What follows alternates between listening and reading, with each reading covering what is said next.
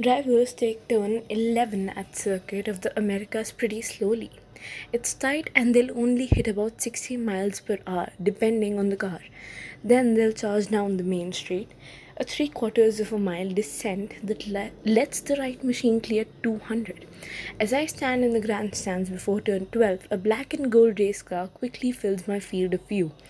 It's Texas hot in Austin today, close to 90 and humid, but the car brings a wind with it. The wind is made of noise. Fans come to Formula One races for this kind of sensory experience. When the series spun up in the 1946 following the exhaustive end of World War II, the fantastic machines replaced the terrifying cacophony of bombs with a joyful chorus of speedling sound.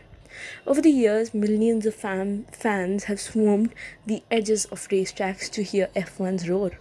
But you don't just hear an F1 engine, you feel it. As the car flies by the grandstand, the concussive wave emanating from its eight pounding cylinders hits me in the chest, the back of my neck, and behind the eyes. Is it fair to call this a noise? It feels more like an emotion. Too bad I'm not technically witnessing Formula One. I'm watching the Masters Historic Series and undercut to the next day's US Grand Prix.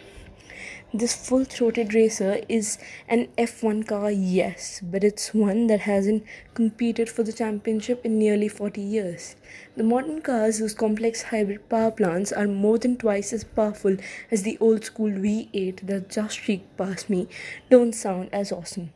You can stand trackside at a present day Formula One race without even wearing earplugs. This development has fans and teams making rookies of their own. The decibel depleting tran- transition came four years ago with new league regulations that put hybrid gas and electric engines into F1 machines in an effort to appease the increasingly eco conscious public. And while you might not equate a hybrid, you know, like a Prius, with the planet's preeminent racing series, the new cars are faster and more advanced than anything that's come before. This is important for competition but also for the technological trickle down that's so key to F1's place atop the motorsport pantheon. Many Formula One innovations find their way into our personal rides.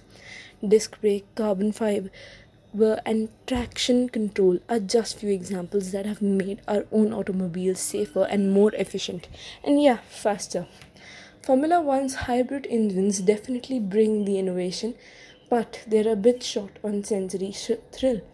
That's the slightly embarrassing thing. Ross Brawn, Formula One's managing director of motorsport, tells me later that day from a hermetically white hospitality room to building and a road removed from the circuit. Everyone remembers how great the cars used to sound. Another V8 screams down the track, its wail piercing our air conditioned sanctum, and he fights a smile. Brawn, who has been working with F1 cars since the late 1970s, recalled a louder time. We used to have engines that were ear piercing, he says.